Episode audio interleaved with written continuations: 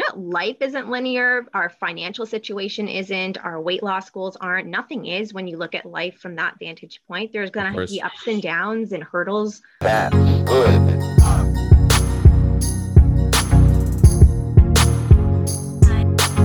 Welcome to the Manny Project podcast, where we reveal true stories of health, fitness, exercise, nutrition, success, and most importantly, failure.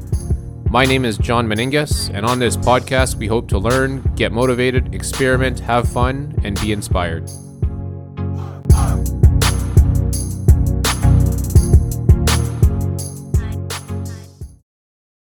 Welcome to the Manny Project podcast. My name is John Meningas, and you are listening to episode number 27. And on this episode, I feature a friend of mine, someone that I met 11 years ago. Her name is Amanda Blau.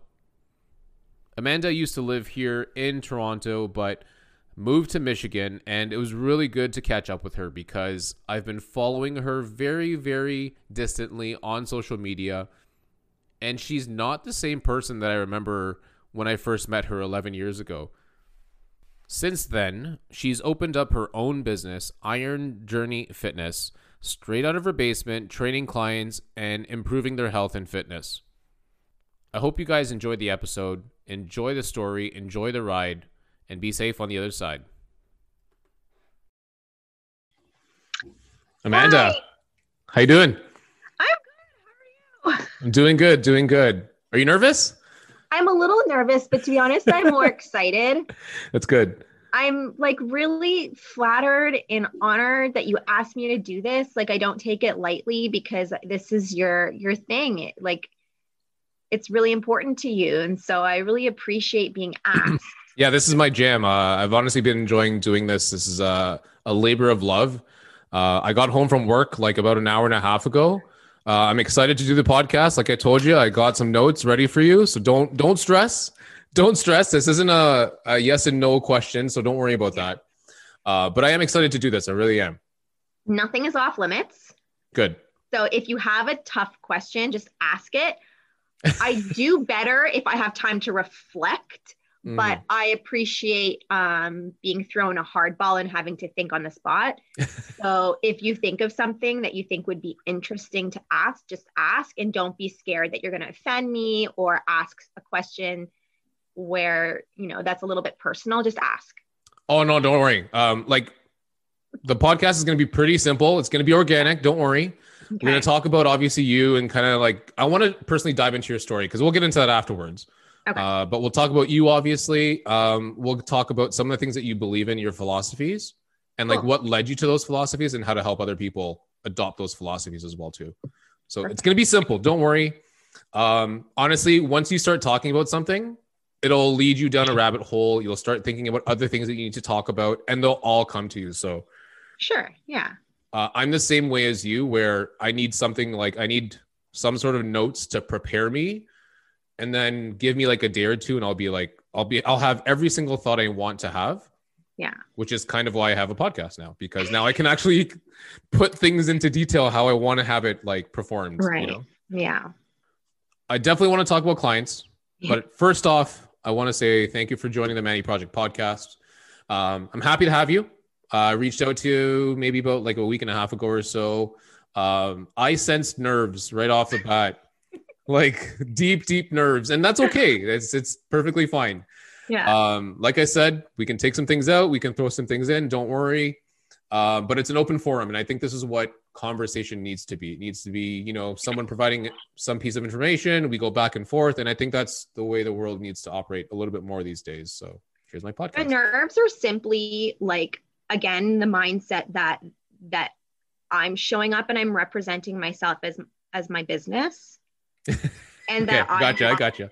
to be you know step away from i'm going to step away from this podcast i'm going to analyze every single thing that i said and i'm going to and i'm going to you know and i and i that's something i have to stop doing but it's something that it's a tendency that i have. And so i I want to feel good when I walk away from something and know that I there's nothing I forgot to say or that I didn't mess up on, and so that's where the nerves come from. Yeah. But, yeah.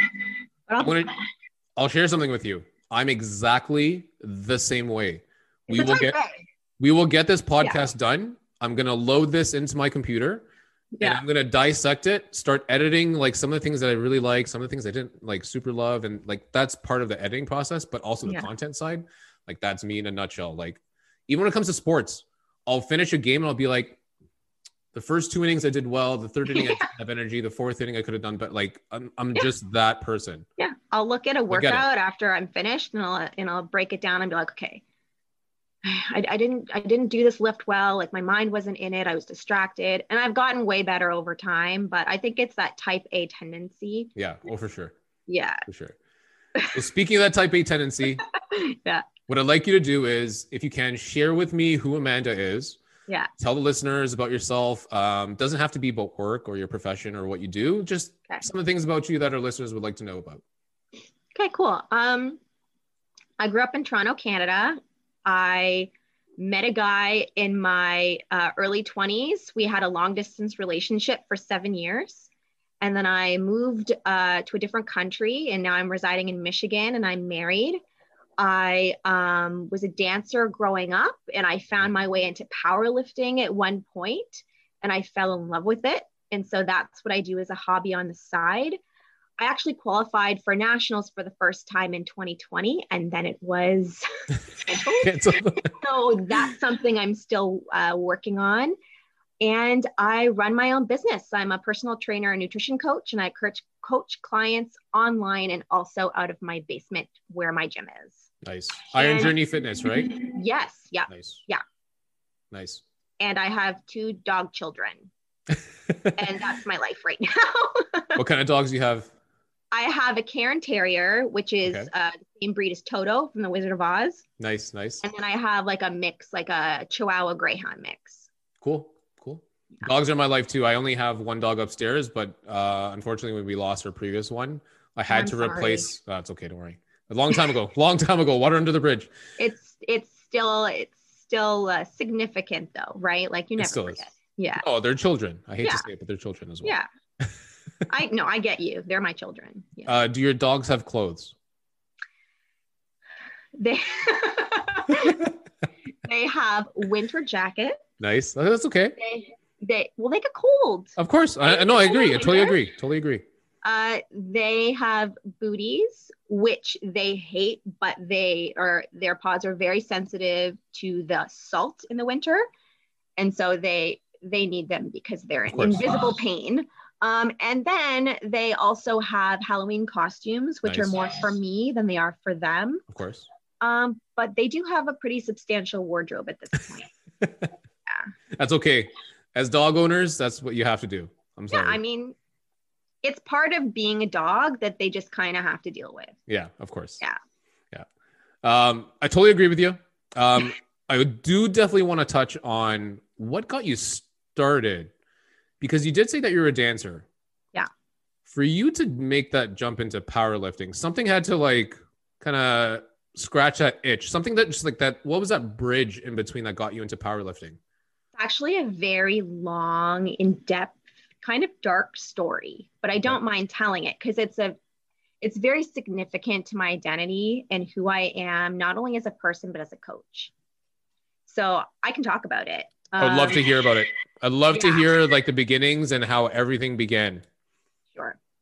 So I grew up um, as as a competitive dancer, and it's hard to describe. But I think what I loved so much about it was the feeling of escape that it gave me. Like it was a way for me to express myself, and um, I loved being active too. Um, so that was kind of my love and obsession for the first 20 years of my life. And um, I loved it so much that I was having trouble figuring out what I wanted to do with my life in my late teens, early 20s. And I decided teaching fitness classes would be a ton of fun because it was very dance like, Yep. but also I would be making money. And so that was a great combination. Of course. So I went and I got certified and I started teaching uh, kickboxing classes. Nice. um, and I loved it. But it's really hard to do that full time because it's exhausting. Yeah. Or do like eight classes in a row. Right. Yeah. I mean, two classes and I was done for the day, done Yeah. for the day.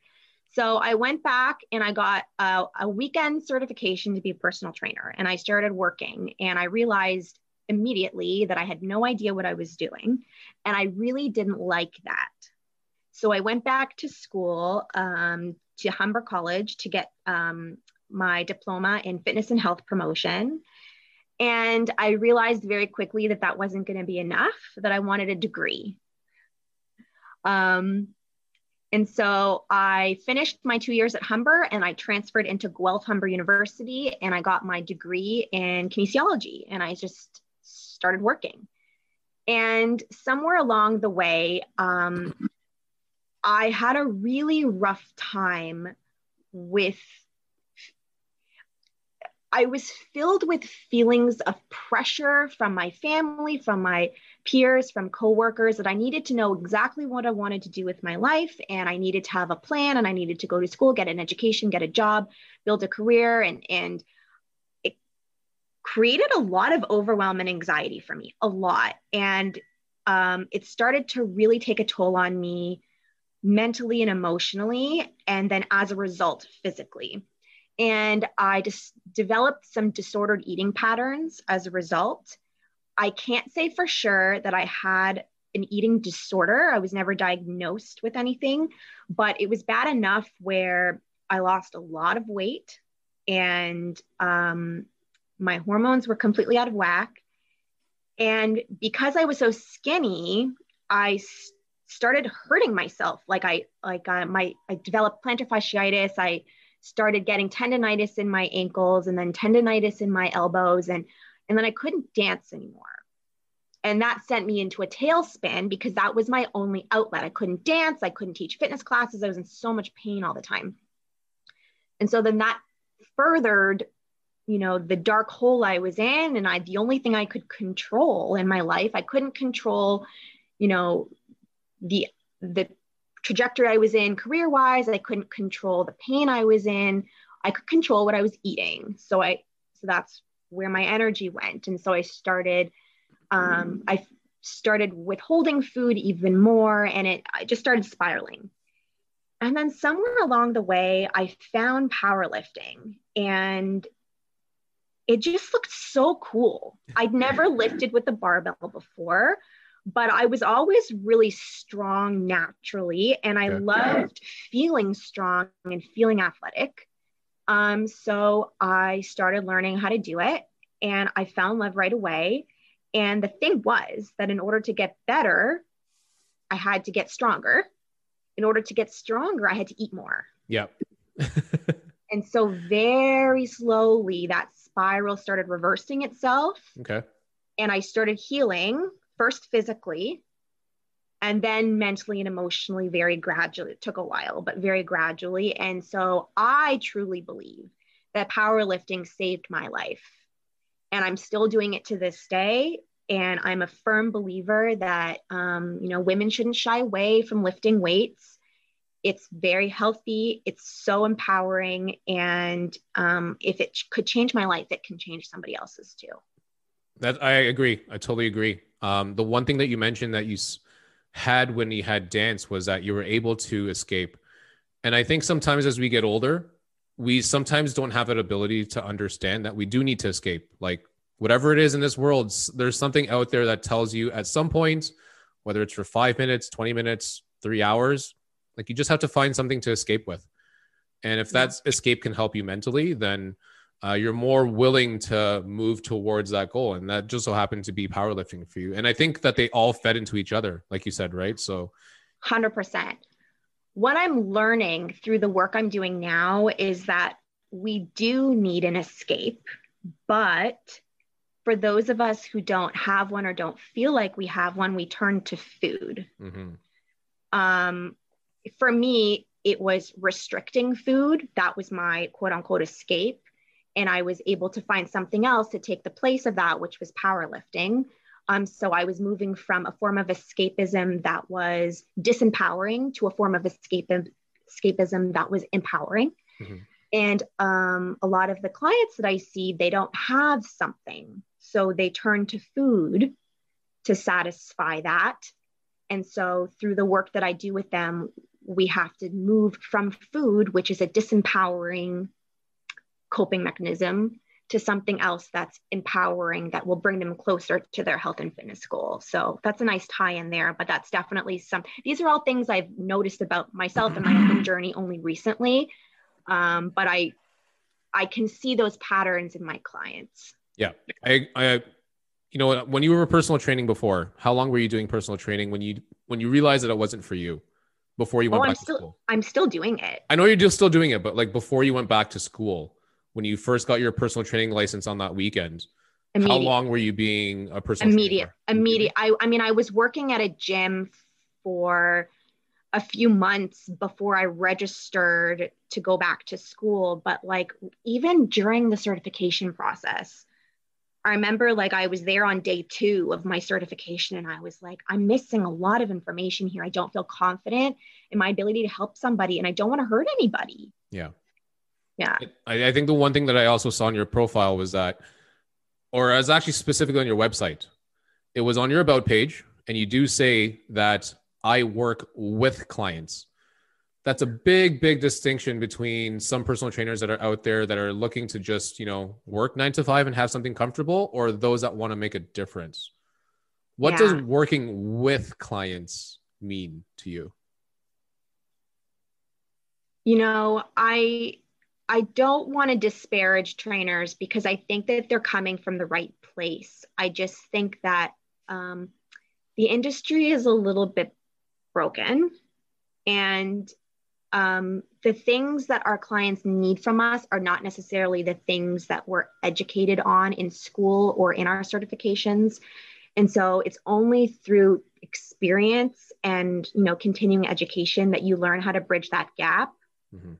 um, and you know taking a more client becoming more client centered in your coaching um, is something that you learn through time. But that's kind of what i've been noticing over the last 10 years in my professional career is that in school you learn okay all about anatomy and physiology and biomechanics and physics and ergonomics and biochemistry but, but you don't learn like why karen can't stop going to eat ice cream when she's sad That'll deter her from her goal. well yeah but there's a lot going on there for her that you don't know about and you don't know how to address or talk to her about because you never learn how Mhm. So I'm starting to become a lot more cognizant of that and also understanding that for me, the gym is a very fun, exciting place, but for most people, it's a very scary place, very Oh, yeah. intimidating place.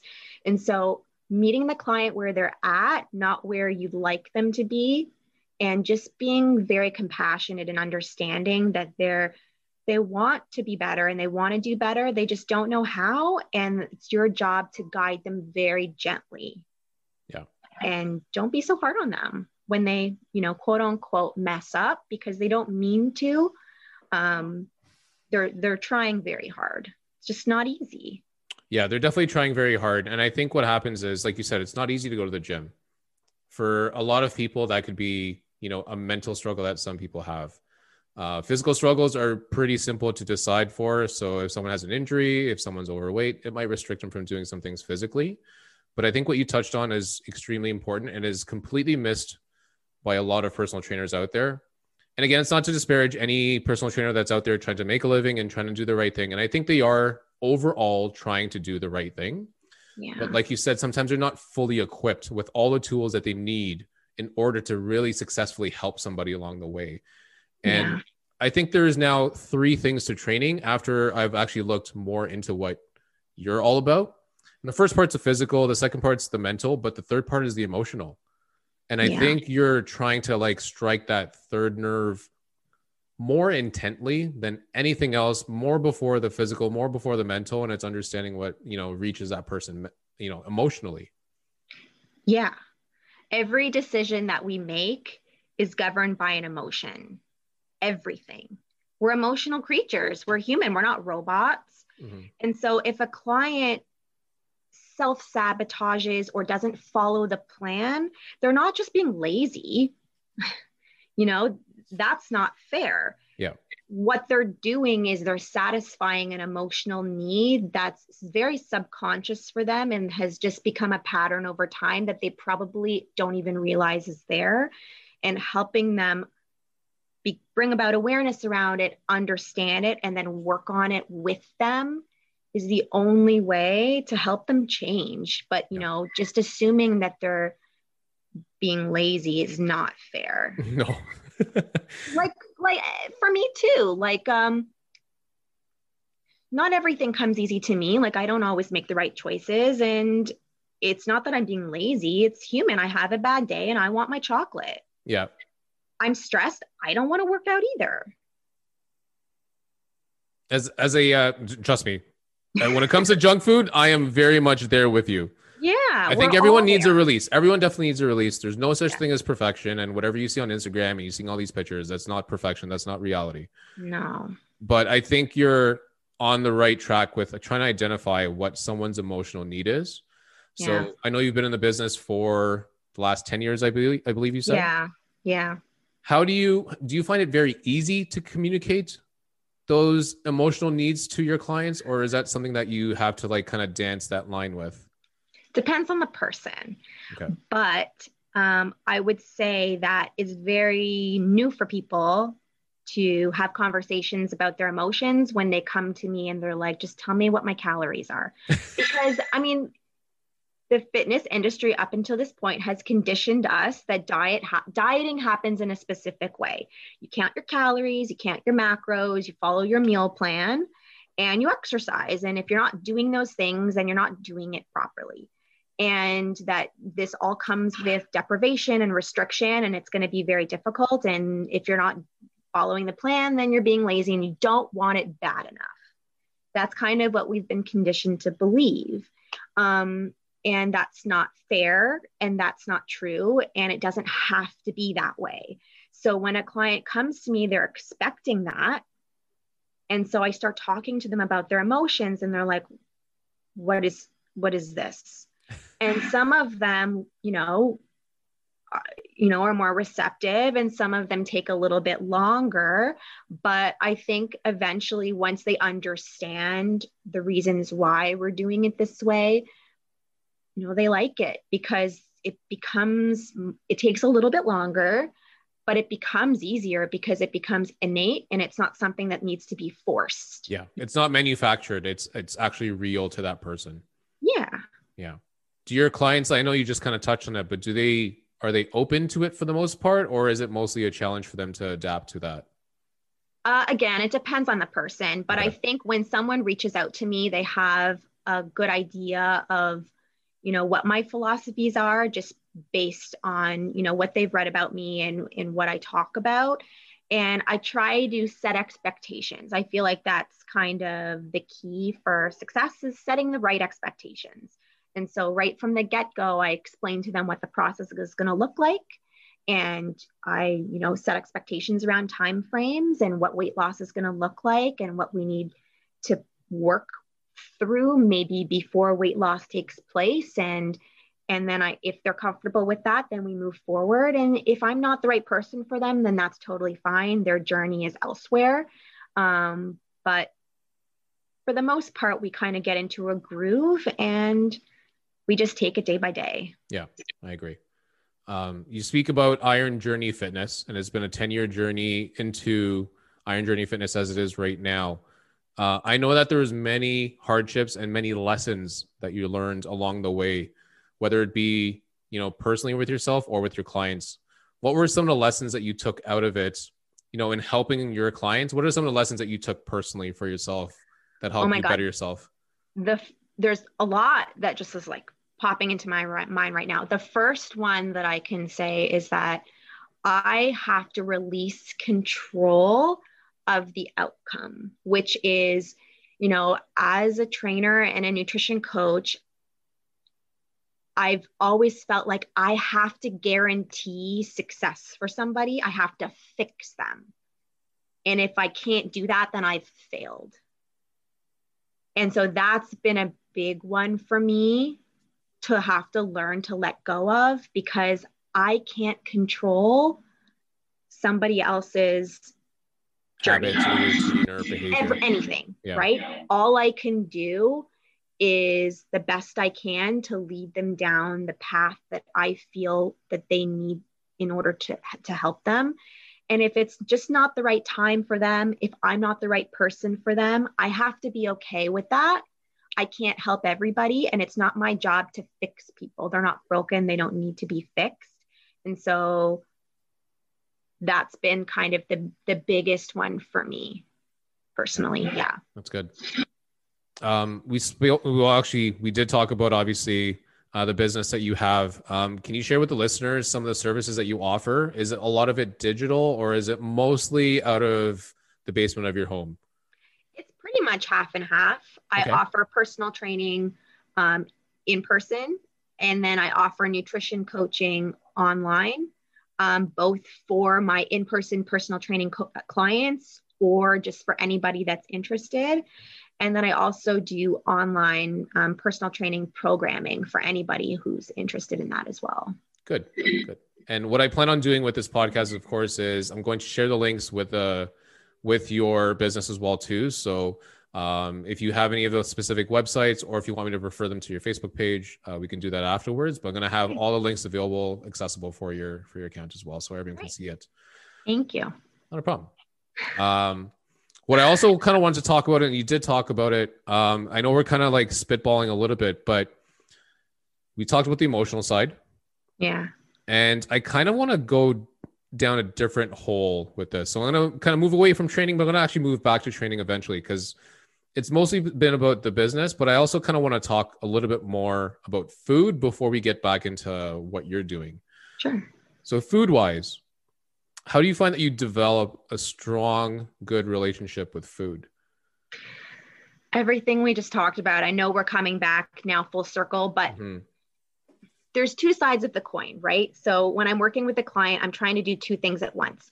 On the one hand, I'm trying to help them understand the underlying reason why they're making disempowering choices with food. What is the food what what is the emotional need that's being satisfied there so that's the one part and then the second part is actually having an action plan with when it comes to nutrition you know creating a like a sleep routine um, you know ensuring that they're getting enough water in their day um, ensuring that you know they're make you know making healthy choices eating more whole foods versus more um, you know um, processed foods or refined or fast foods. Food. So there's both both sides, but I think the pro- the problem that I'm seeing is that the average nutrition coaching program only tackles one half of the coin mm-hmm. and the other half is being missed. So it's kind of combining the two that I think leads for long term, long lasting lifetime change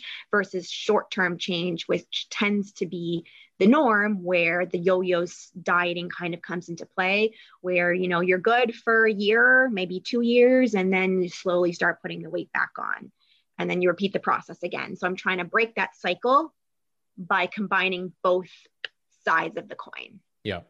I think when people are just only just shown one side of the equation it's somewhat of an easy decision because it's literally the only choice that that one person has.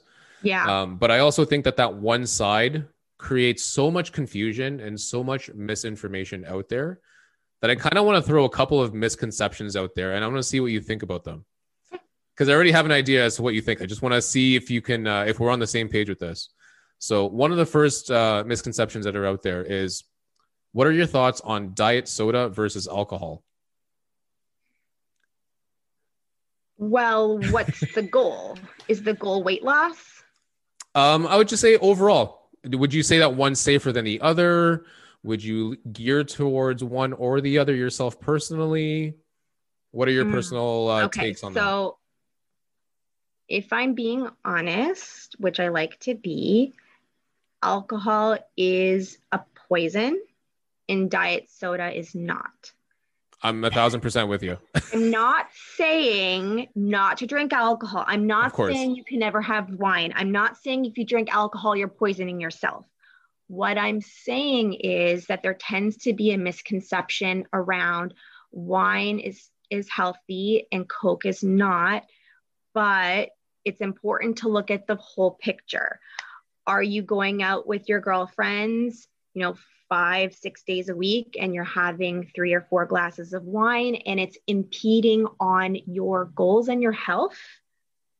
or are you just having one glass of wine a night and you're doing i mean so there's more there's context of course to it yeah or yeah. are you drinking like three or four cans of soda a night and your diabetes is getting out of control and your doctor's telling you that you're going to go on insulin if you can't come so there's lots of things that come into play here so it's situational um, so I, I don't love the all or nothing scenario but um, i will say that one is sometimes deemed better than the other, but you kind of have to look at the full picture. Yeah. Yeah. I think that's, that's going to, sorry, go ahead. I was just gonna say it's a very convoluted way of answering your question, but well, it's, it's, never easy. It honestly no. is never easy. Right. Um, and I think you actually kind of squashed my second one. But my second one was how. What are your thoughts on juice cleanses or water cleanses or any well, cleanse of any sort?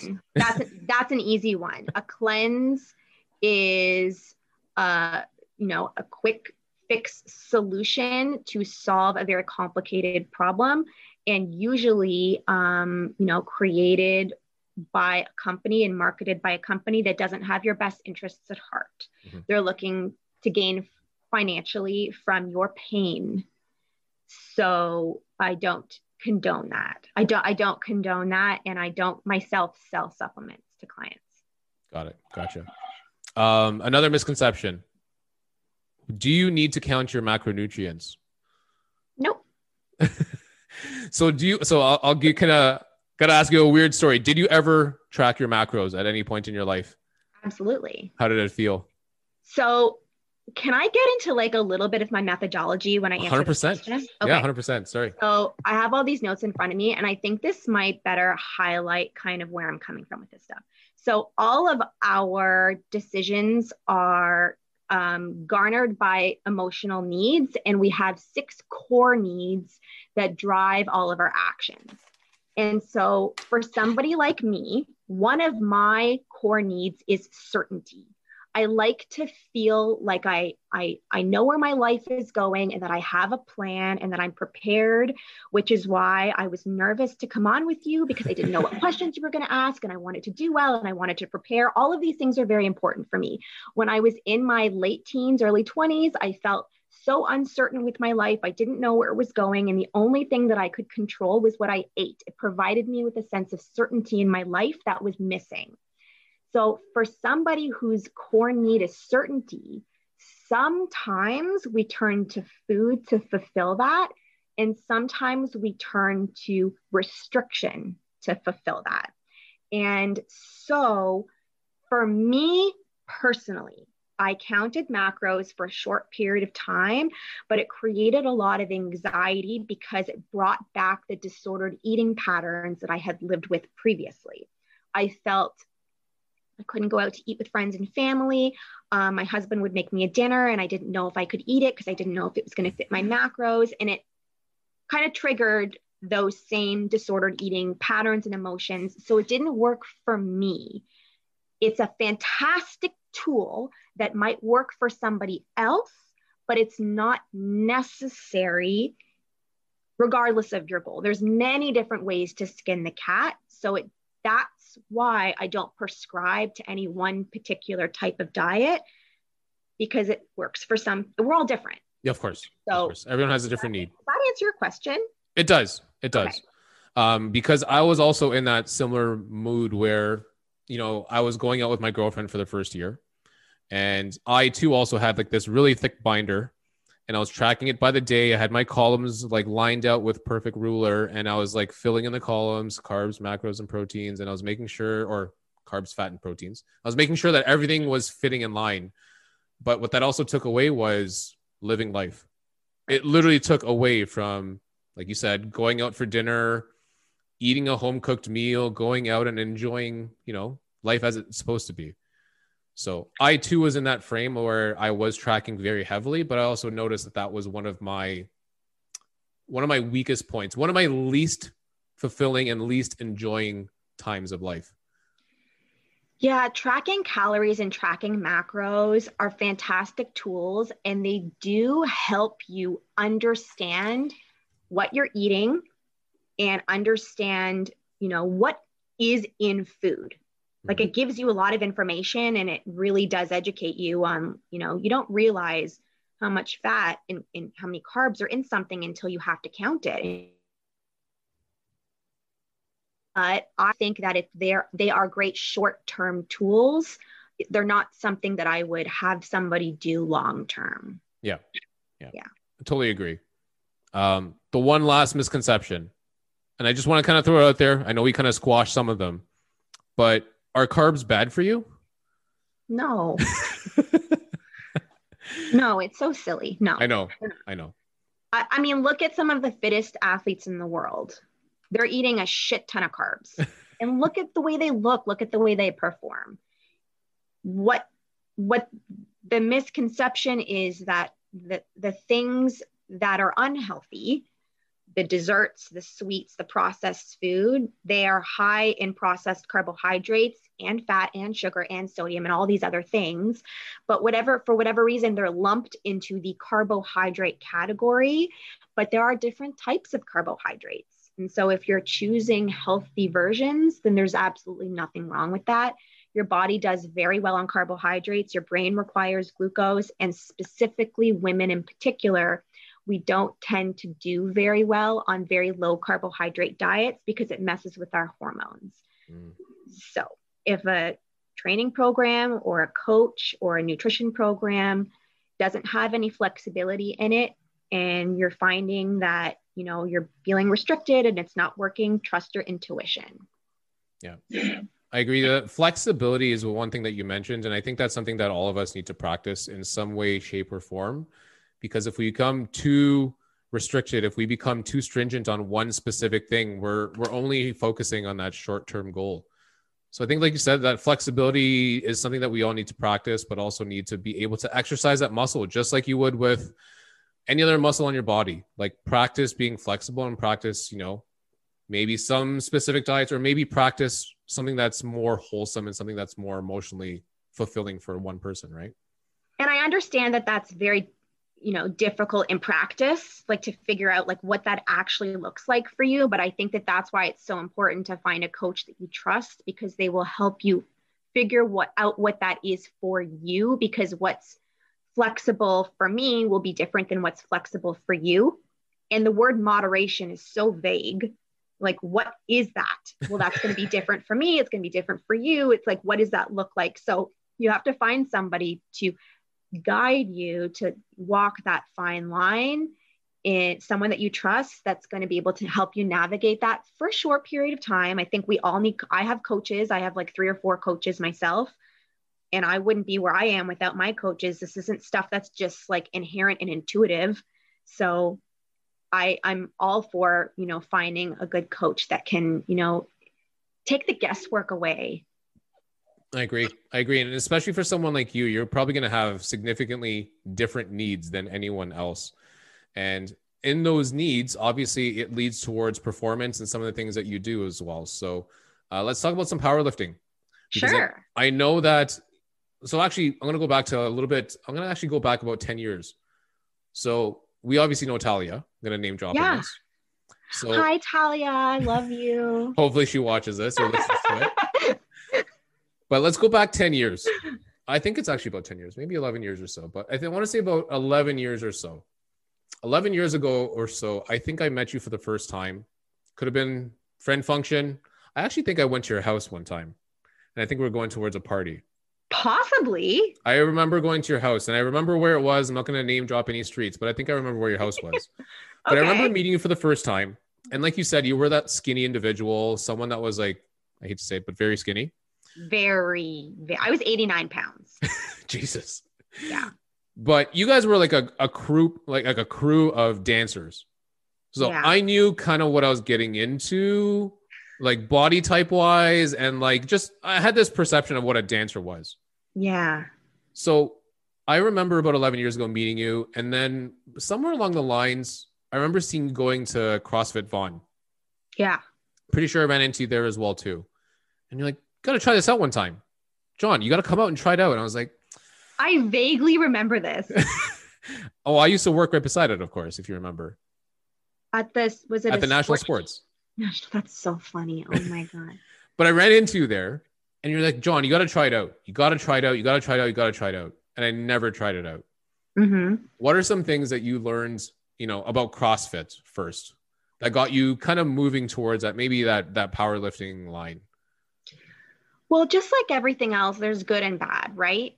Um, if you're if you're breaking down CrossFit into its most fundamental parts, it's a form of physical activity that has lots of compound movements in it that are extremely important to um, develop strength, speed, coordination, power, stability, strength, fat loss. So that's fantastic. And it's gotten millions of people off the couch and into fitness, mm-hmm. which is fantastic. But on the flip side, there's an element of, um, how do I put this? Um, I, I feel like the CrossFit mentality is that more is better. Mm. Um, and for somebody like me, and maybe like you, where we're a little bit more type A, that can be a little bit of a slippery slope yeah. without the proper coaching, which I didn't have. Um, so for me, someone who was, you know, if I thought that three days a week was good, then four, five, six days a week was better. So, you know, I found my way eventually, and I think powerlifting helped straighten that out for me where it was a lot more structured. But I think okay. that that's the one thing that not all CrossFit gyms, but some of them might be lacking is um, working with clients um, to let them know, you know, proper rest and recovery is just as important as the fitness itself. That's important. It's extremely, extremely important. And I hate to say it, but it absolutely took me, I want to say, about 10 plus years of actually being in the fitness industry, whether that be going to the gym and working out. That was the flip side. It was the other side of the equation that was probably more important than actually being in the gym itself. Most people don't over exercise, but they drastically under recover. Yeah. It's, it's actually very difficult to over exercise. Um, most of the time, what's happening is we're under recovering. We're not getting enough sleep. We're not eating enough. We're not stretching. Like, we're not, you know, there's no um, mental, you know, restoration. We're, we're not handling, yeah, exactly, stress yeah. management. So you know our body can only handle so much stress and there's many different forms of stress and exercise is another form of stress. And so when you have all of these different stressors in your life and you start adding 6 days a week of exercise to it you're going to reach a critical mass point. Yeah. Yeah. As a type A personality how do you know where that line is to determine whether or not you're going too far? Was it only specifically like directly from that coach to say all right this is where you should be let's maintain this regimen as it is or like where did you find how did you find out that like going to that specific line was going too far i never had guidance ever mm-hmm. so it was through trial and error it was through um, eating to the point where I was almost killing myself. It was through over exercising to the point where I was always injured. It was, it was a very long, slow process. And like you make the decision and it's a bad one. And then you're like, okay, maybe, maybe I need to pull back next time. But you don't exactly know what that looks like. So you make the same mistake again. And you're like, okay, well, okay, now I understand a little bit better. And then you know you're good for a little bit and then you make the mistake again and so it's like gradually through trial and error you figure it out and now after you know 10 plus years of you know of training years under my belt i'm learning to trust my body and what it's telling me and i still make mistakes because i'm human we all do we all do yeah we all do. i undereat i undersleep i push too hard in training I, you know, something hurts, but I don't listen and I work through it. And I'm like, oh, I shouldn't have done that. So, I mean, I'm only human. And despite, you know, studying this stuff and training for 10 years, I, I still make mistakes. So there's no perfect, but I never had a coach to guide me. So I had to learn through trial and error. Yeah. And I think a lot of people do that. And there's nothing wrong with learning through trial and error. It's sometimes the best lesson. Yeah, it just takes a long time. and there's a lot of heartache involved, right? Yes. So I always um, push for getting coaching just even just for a short period of time so you can learn and you don't have to make 10 years of mistakes first. Yeah. And I, I think even to some degree, I think 10, 10 years of mistakes is obviously a very, very long time to make mistakes. So hopefully you learn something over the first or second year. But I also think that it's it's good that someone would go through that process because then it, kind of gives them the calluses. It gives them the understanding that if they can get through it and it takes them five or ten years, it goes back to something that you kind of said at the beginning. Like it, it doesn't really matter how long it takes you to get there with that expectation, as long as you kind of get there. Oh, even with the coach, you're still going to make mistakes because you're not going to listen to the coach. right? This is true. This is true. I mean, I see that all the time because I'm a coach. but at least like you have some you have an ear and a voice to fall back on to yeah. to you know guide you through that. But yeah, we a lot of the time we have to make the mistake in order to learn from it. Yeah.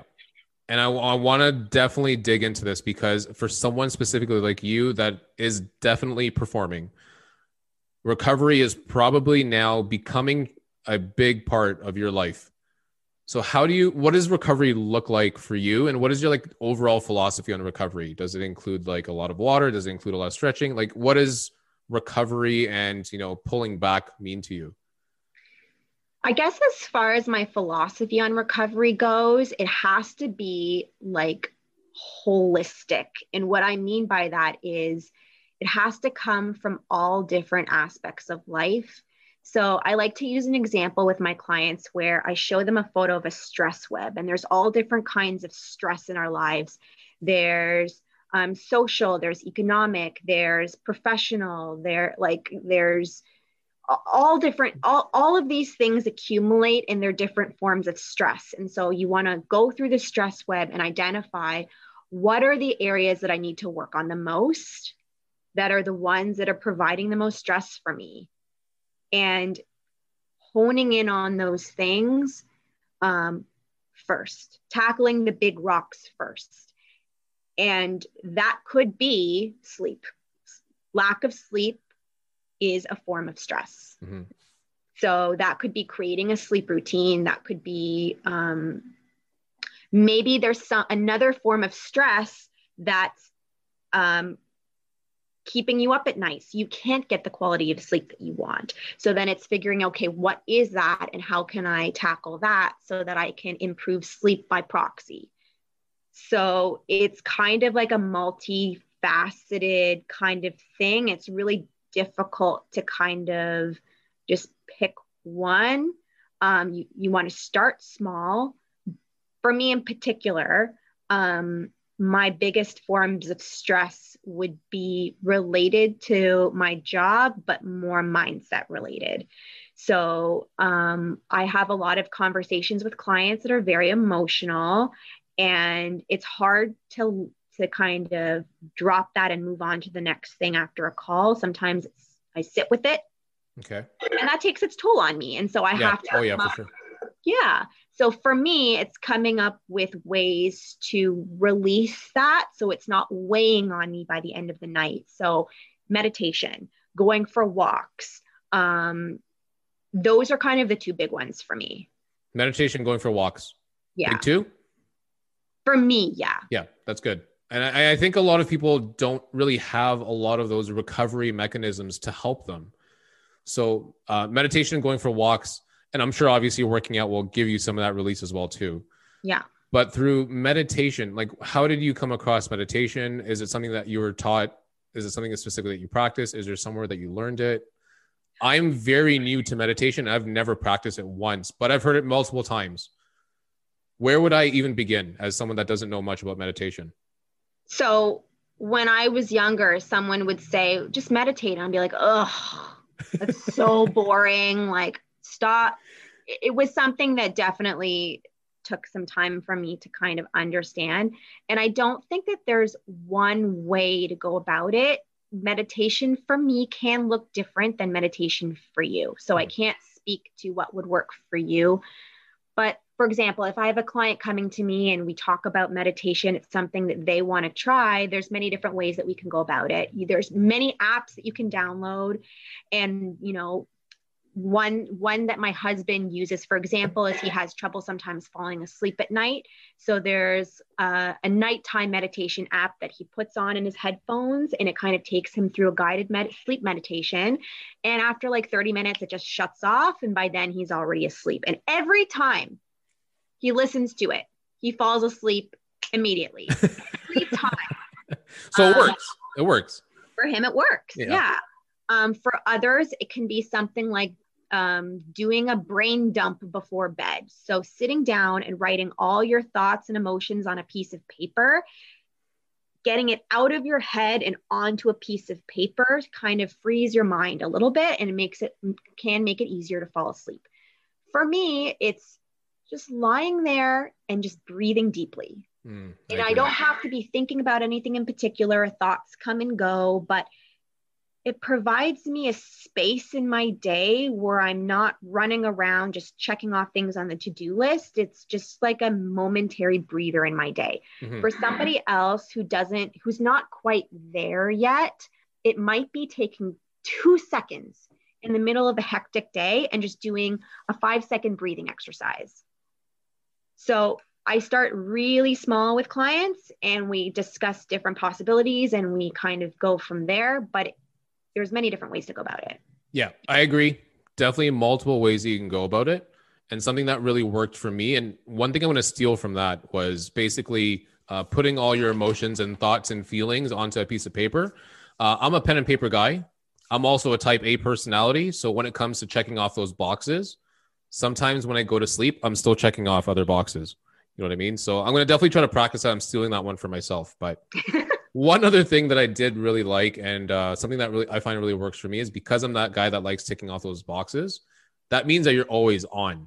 Like yeah. something is always spinning, and something is always on. And for me, to, yeah. a way to actually stop that is literally to stop, and then just like literally focus on my nose and focus on like the amount of like air coming up my nose and then filling up my lungs and then slowly releasing. And I think that finally slows everything down for me. Um, the visualization aspect of it. Oh, 100%. Yeah. Just uh, also taking the time for yourself. Like you're breathing for yourself to make yourself better. And just something as simple as that of being more mindful about that. You know, just before you go to sleep, I find is always a nice cleanse to actually help you try to sleep.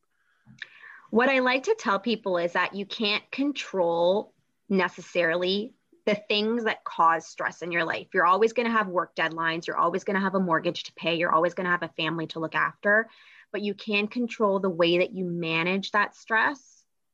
So it's coming up with techniques to manage stress, not necessarily to get rid of stress. Mm-hmm. Stress is always going to be there. Yeah, reducing yeah. these effects of the stress on your mind and your body. Yeah. So, speaking of that stress, are there any specific tools or any specific things that you do to help you manage that stress throughout the day? Me in particular? You in particular. You in particular a big one for me is getting outside midday and taking my dogs for a walk. It just breaks up the day. I I have to leave work behind. I can't bring it with me. And it gets me away from my computer outside of work mode. And just there's just something about being in nature with the with my animals that puts things into perspective. There's so much more out there than me and my computer and my job and your cell phone. And it, you know, yeah. yeah. And so having that degree of perspective, I come back and I feel so much more rejuvenated and I, productive. That's awesome. And less like uh, concerned with every single minutia. You know? yeah. You get yeah. to enjoy the simple things of I hate to say it, but I, I just took my dog out uh, not too long ago um, but you get to enjoy the simple things of watching them run around and enjoy the smaller pleasures because we look at something so complicated all the time. We look for that one thing to find to, you know, we look at that one thing to give us the most amount of joy in like sometimes the least amount of time, but yeah, you know, you got to be realistic. But for a dog, it's something as simple as like going outside. well we build up these things in our lives and you know to us they feel so important and like a be all and end all and like we can't survive if this one thing doesn't get done. But then you look at your animal and you're like oh, there are more important and bigger things than this to-do list. There definitely are. There definitely are. So how are you finding your personal training going so far at home are your clients back to full speed? Uh, hopefully, the pandemic has kind of like turned that curve in that corner for you, or what's life like for you nowadays?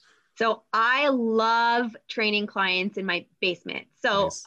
so okay, let me just get, give the listeners a bit of a background. So I opened up my own business September 2019 officially was when I started with my very first client for my business um, my personal business in my basement. And i was so excited and i started slowly building. And and i didn't think anyone was going to want to train with me in my basement. Like i mean i'd only ever worked in big gyms which were very professional looking and they had all of the the things and the you know and they had plenty of structure. Yeah. Well not for a personal trainer but, uh, but you know there's like a you know there's a name behind you that people trust right? So i didn't have that trust factor yet with people. So mm-hmm. then the pandemic hit six months later and i had to shut down. And then once i reopened i had to build back up from scratch again. But i'm at a place now where i'm so happy. It's good. i don't have to commute to work. The clients come to me. It's very private. It's one-on-one I can book clients when I want. I can handle the sessions how I like. I can provide services that feel good for me. So I'm really happy. That's good. That's good. What do you find the most fulfilling part of your job? I love when because there's all it's always the same thing.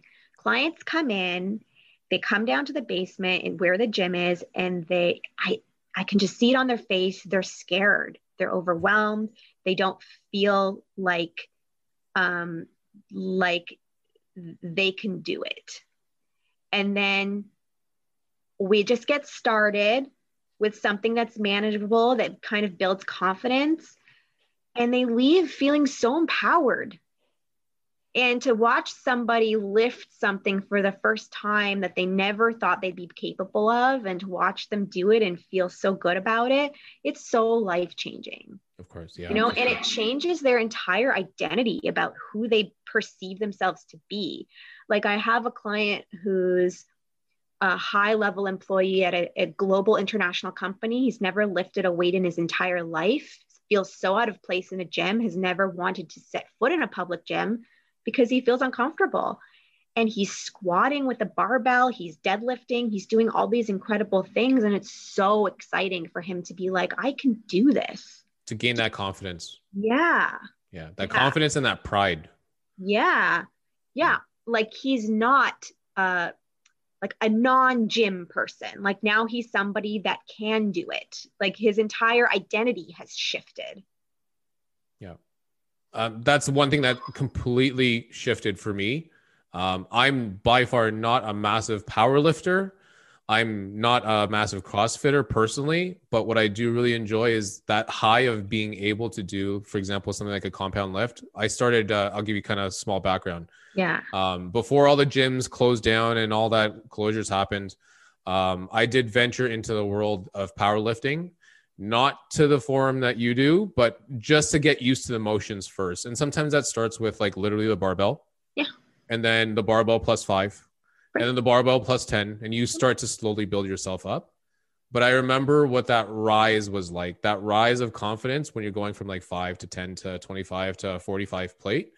And I think that's probably, that's not even probably, that is the most fulfilling part about, you know, helping others reach those goals or watching somebody squat without pain for the first time. Mm.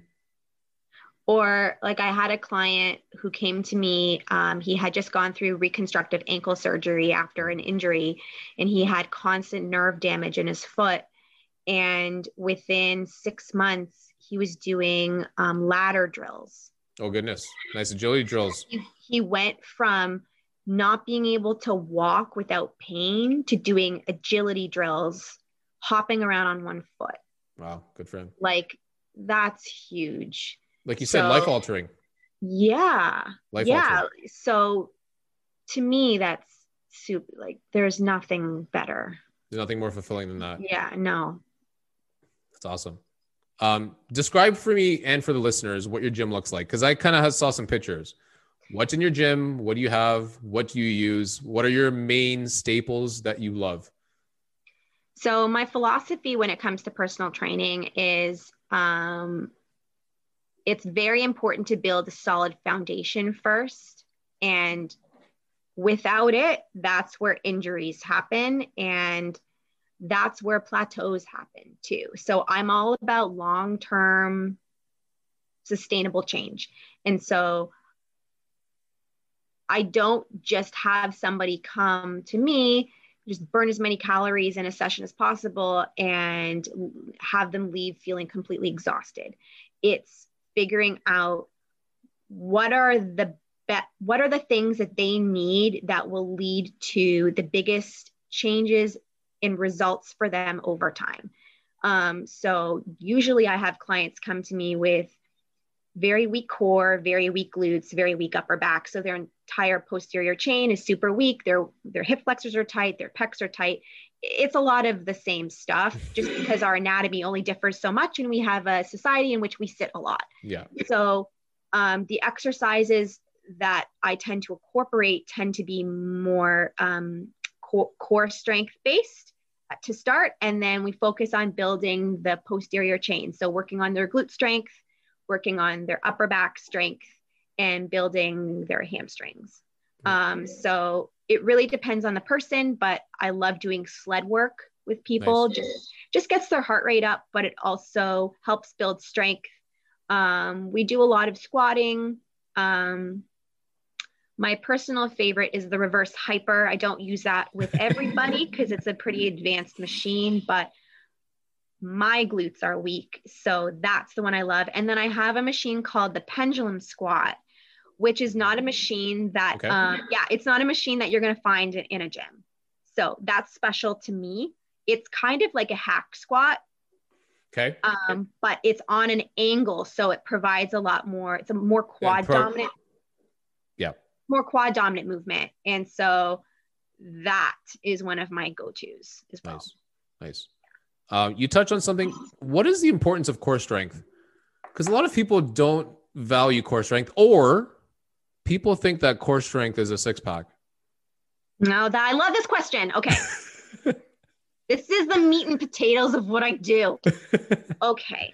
So they don't understand the importance of core strength. That's the problem.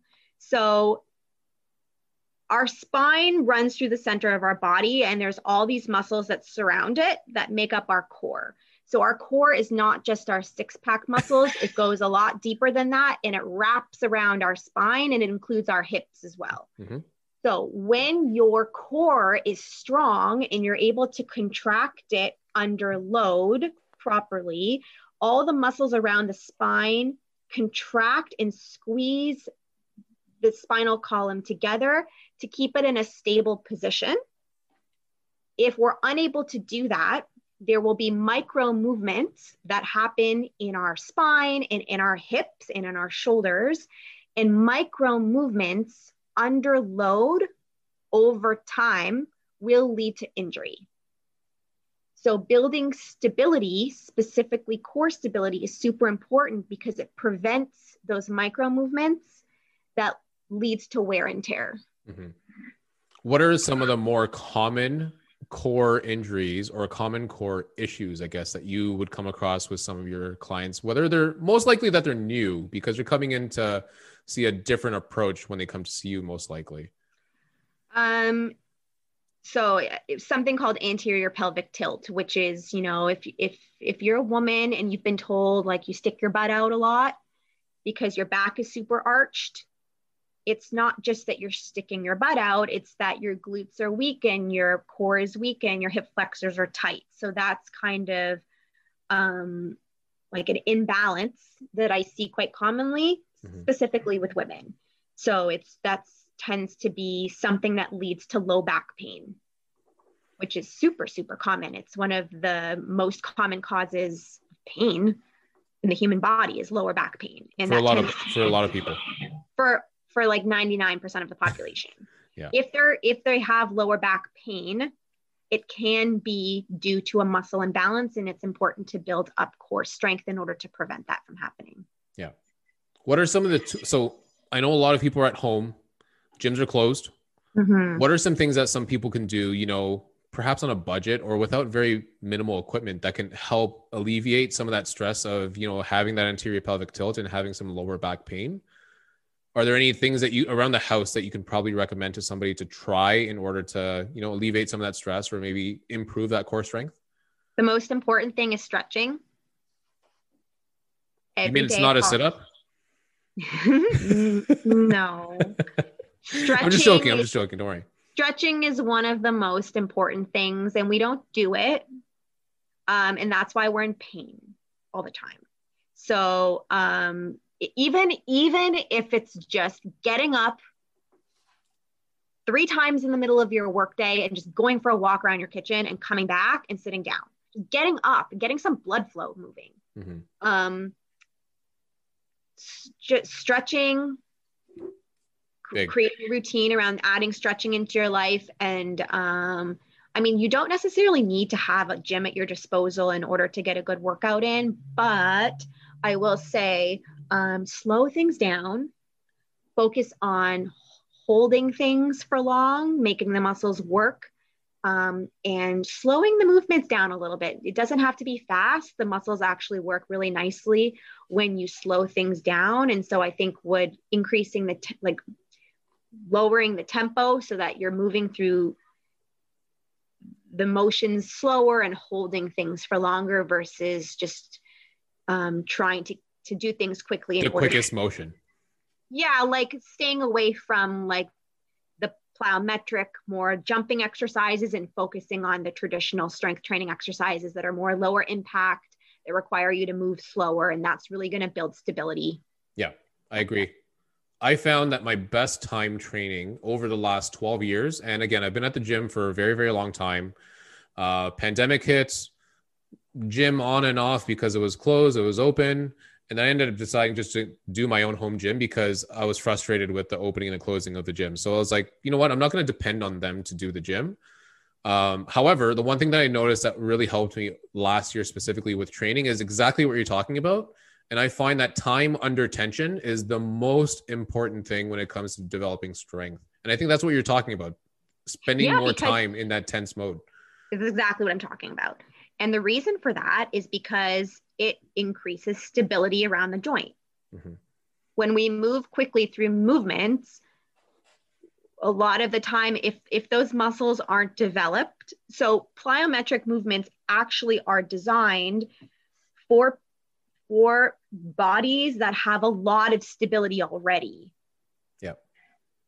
They're power movements. You need a, you need to produce stability in order to produce power.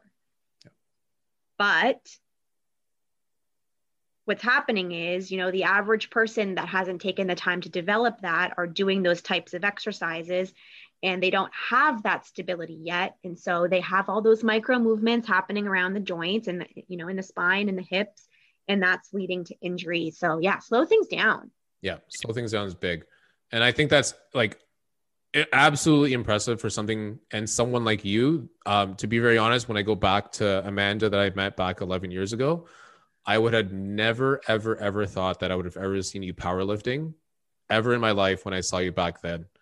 Well, I was 22. I was uneducated and I was very sick. I was. I we, not, we were all new. Yeah. We were I all mean, new to this, right? I I've learned a lot. So yeah, I would hope that I'm a different person now. Of course, of course. Yeah and obviously you've developed to become a power lifter. So what does that kind of look like for you now? So I know that you mentioned that you qualified for the nationals last year. Yeah. What is that like? What does that frame look like for you now? Are you building back up towards that? Is there a target date that you're trying to aim for? Yeah, it was a major mental thing for me because I've been powerlifting for 10 years. I qualified for nationals, then it was canceled. And then I was supposed to compete this year. Um, but there was a cap on the lifters. And when I went to register, it had filled up already, only in the women's division and only in my weight class. Of course. And I was like, oh my God. So I had to make a decision. Am I going to just, because I was planning on retiring from powerlifting. Okay. So I had to make a decision. Am I going to retire now? Or am I going to dedicate another year? And I and I decided to dedicate another year. So congratulations. My, Good luck. Good luck my workouts are a lot more mental than physical at this point. Um, I don't know how to explain that to somebody that doesn't do what I do, but um, you know, there's a mental component to to athletics, and you have to be able to push past the doubt, mm-hmm. The doubt and the pain. I think it's also doubt and pain, but I also think it's experience that you're you're feeling right now. Like I understand there's a mental side to training, but I also think that there's literally physical experience that comes with being in the game for as many years as you have been that you kind of know where you need to push and you're going to be strategic about it. If that makes sense. That's actually a very, very astute point. Yes. Um, and it's also like, it's not like you could, like it's one thing to push yourself every single day, Monday to Friday, and so you're going to hit your max every single day. But you're also now in the game that you've been long enough so that you can say, you know what, I'm not feeling it today, so I'm not going to go there. Or tomorrow, I'm going to like really check in and say, I'm going there. I'm going to a dark place. Yeah. Yeah. Um, well it depends on the program. Like sure. obviously i'm not going to max out every single week. That doesn't make any sense. Of course. And that's obviously also something that i've learned in the last 10 years because i didn't i wasn't aware of that 10 years ago. But it's also like what i mean by mental also is that my gym is in my basement. When i go down there i'm by myself. Mm, i see what you're saying there's yeah. no energy there yeah i see what i have to bring the energy you got to bring it yeah i get it i get it and so when I have clients come to me and they're like, well, I'm just not motivated. Hello. I'm the same way. I don't want This is my house. Off.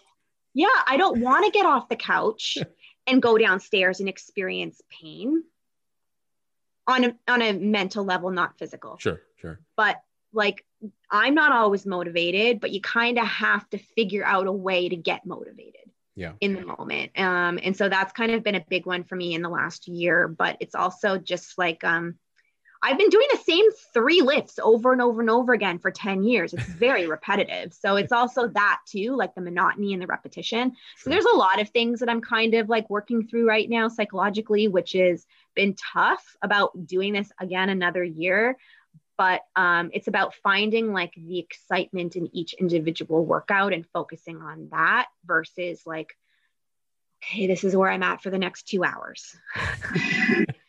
Because it's always going to be a grind. Of course. Yeah. So are you building up to specific dates? When's uh when would it be for next year? I'm just kind of I'm taking a bit of a mental break right now. I'm not powerlifting super seriously right at this moment, but I'm going to be starting back up again at the end of next month.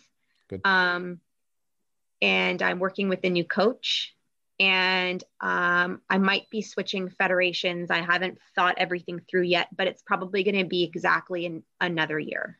Okay. Yeah. Help me out here. So I'm not into that world. Yeah. I maybe put like my pinky into that world, but I'm not into that world whatsoever. Yeah. What are your three lifts and like what are your what are your bests at your three lifts? I'm by far uh, my best lift is the bench press. And okay. I know that might be surprising, but I just have a really good upper body strength for my size. And that's always been my most consistent lift. Okay. Um, by far, my weakest lift is my squat. Okay. Um, and that um, has to do with some hip stability that I've been working through. And that's why building stability is so important, is because if it's not there, it's going to be holding you back at some point. Um, and I'm, I would say I'm a decent deadlifter. Um, the deadlift for me is more mental than anything else. Okay. Yeah. Um, help me out here because I don't bench. Yeah. I don't bench at all. What's your what's your what's your i don't want to say it this way because uh, it's not about bro science not about like how many plates do you do Yeah. what do you bench What is my max bench or what? i don't do i don't like to classify it as max bench because everyone's like well that means you can do that like all the time I can hit 175 on any given day. goodness good for you Yeah. i could barely hit 135 Get not a bench press not a bench press guy You know what? I'm going to say this. The average person doesn't need to bench press. i agree yeah. So that's fine. yeah i'm not a bench press guy but i just want to say that you will definitely out clean out bench me by like two plates probably But that's Very not your thing. I know, I know, I know, but you know, If you it's just it's such it- a. If I trained you- it, I could get there. if you trained it, you'd have 175 in like a month. uh, like honestly, but the average person doesn't need to bench press. I don't really bench press with any of my clients. They're not power lifters. So um, that's just kind of the sport that I do. Yeah, yeah, I agree. But I just want kind of kind of want to throw that little fun jab in there because I am not a bench presser, and I'm not gonna lie. If you bring me to a gym, put like two tens on the side, I'm good. Maybe two, maybe a 25 on both sides. But But how many what it was. reps would you be doing with it? honestly, you really want to know? Well, the a- like in your average training session, what's your typical rep range? Ooh, average training session, my rep range is anywhere from like 14 to 20. Yeah, mine is between one and five. Sure. So So, it'll probably bring your number. I get it. Brings your number down, but still, trust me, my my one RM like is not going to be anywhere close to that. So I, I And applaud if you. I were to try to do 20 reps, it would just be with the bar because I don't have that kind of endurance. so it's just because we're we're adapted to different types of training. sure. That's what you're good at. Yeah. So I know. I know. It's it's always fun to just kind of compare because I see what you can do and I've seen some pictures of what you can do. I'm like, Jesus, I, I can't fucking do any of that. and I can't do what you do. I don't have the capacity. I just I burn out. I just can't.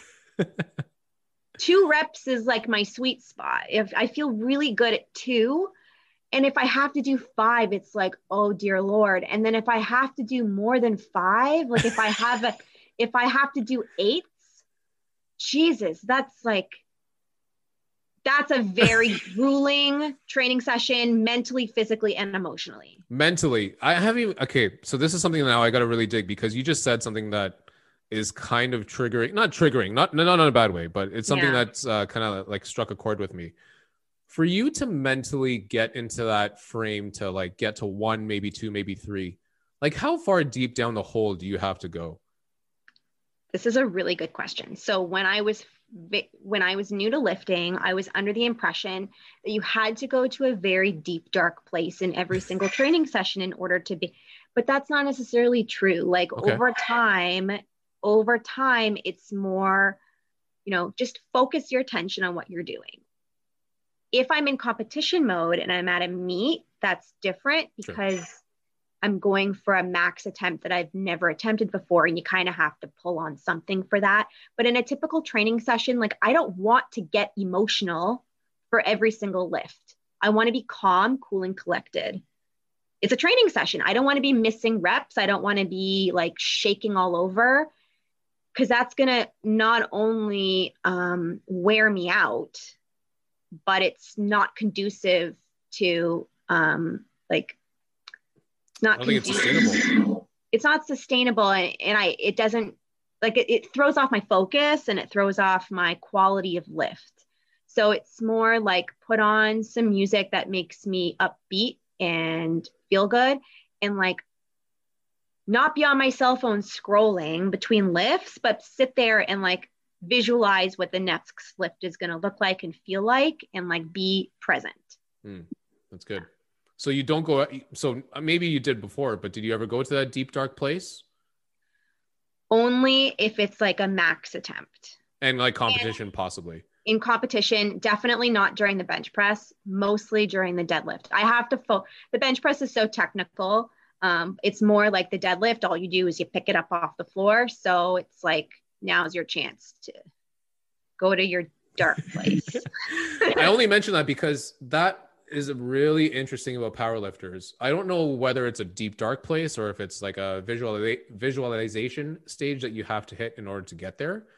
Uh, but for me, I always was under the impression that it had to be a deep, dark place. It had to be a deep, dark place, a lot of swearing, a lot of anger in order to mo- make that movement happen. But it's really interesting that you're using more visualization, a little more technique, and more understanding that, you know, I need to operate a specific way to get there. I think it's the difference between a new athlete and an experienced athlete. Mm, I like that. Yeah. I like that.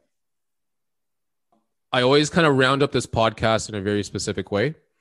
I don't have kombucha and I can't deliver it to you in uh, Michigan, but I want to see if you can offer uh, some of the listeners three pieces of genuine, good health advice that they can leave this podcast with to know that they can live a healthier lifestyle.